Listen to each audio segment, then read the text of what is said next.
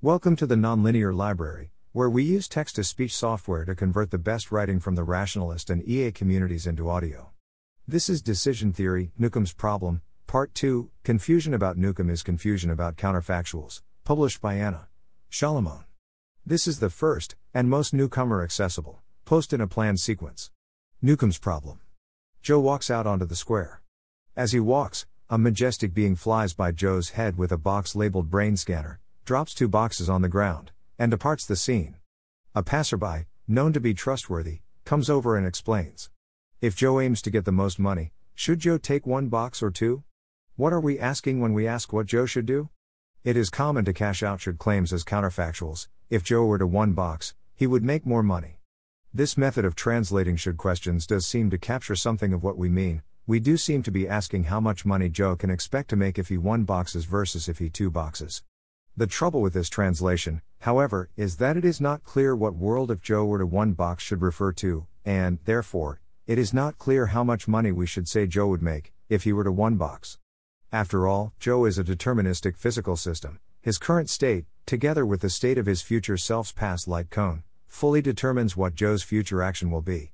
There is no physically irreducible moment of choice, where this same Joe, with his own exact actual past, can go one way or the other.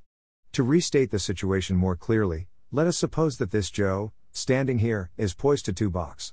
In order to determine how much money Joe would have made if he had one boxed, let us say that we imagine reaching in, with a magical sort of world surgery, and altering the world so that Joe one boxes instead.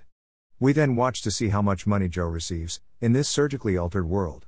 The question before us, then, is what sort of magical world surgery to execute, before we watch to see how much money Joe would have made if he had one boxed.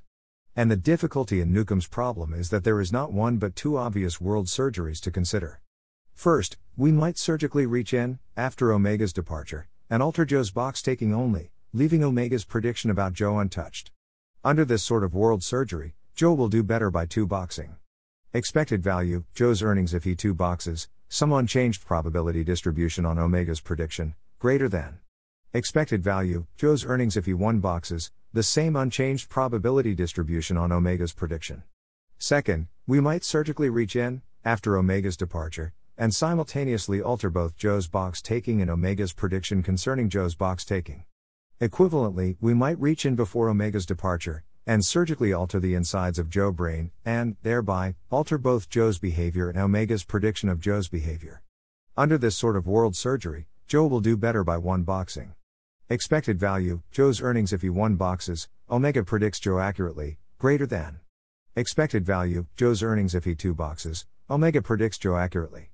The point, Newcomb's problem, the problem of what Joe should do, to earn most money, is the problem which type of world surgery best cashes out the question should Joe take one box or two?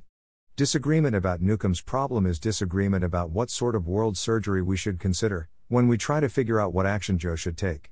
Thanks for listening. To help us out with the Nonlinear Library or to learn more, please visit nonlinear.org.